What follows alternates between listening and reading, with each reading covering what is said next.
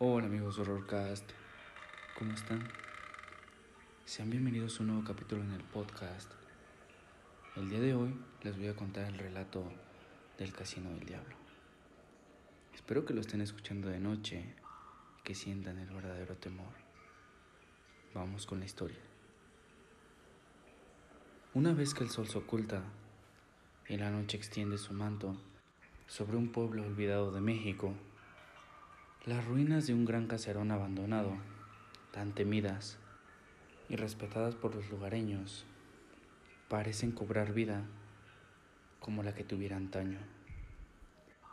Una luz que parece alimentada por las llamas del mismo infierno, atraviesa las derruidas ventanas acompañado al eco fantasmal de gritos, voces y música que resuena en el interior.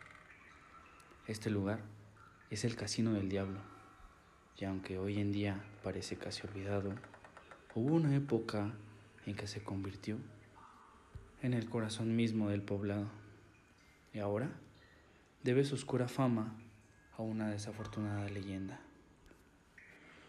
Todo comenzó una noche de Año Nuevo, en la cual la gente más acaudalada del lugar y sus alrededores se reunieron para celebrar un gran baile. Debido al lujo con el que se habían construido, el casino se había convertido en un punto habitual de recreación para personas de clase alta o con mucho dinero, que a menudo apostaban, jugaban y bebían sin límites. Linda no era una de ellos. Esta muchacha del pueblo, más bien humilde, siempre había soñado con pertenecer al círculo social de aquellos individuos. A pesar de que no tenía fortuna ni contactos influyentes, contaba con una inmensa belleza que la volvería irresistible a los ojos de cualquier sujeto. Con este propósito en mente, Linda se puso su mejor vestido, se arregló de manera seductora y acudió al casino. Una vez allí, acaparó sin esfuerzo las miradas de todos los jóvenes que se acercaban a ella para pedirle bailar. La muchacha, orgullosa, declinaba todas sus propuestas, pensando que merecía solo al mejor hombre del lugar.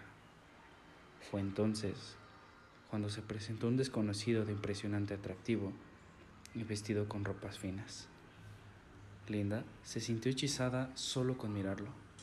El extraño la invitó a bailar y ella aceptó, perdida en su mirada. Mientras danzaban en el centro del salón, Linda se sintió flotar. De pronto, sin embargo, un intenso olor a azufre le provocó un mareo.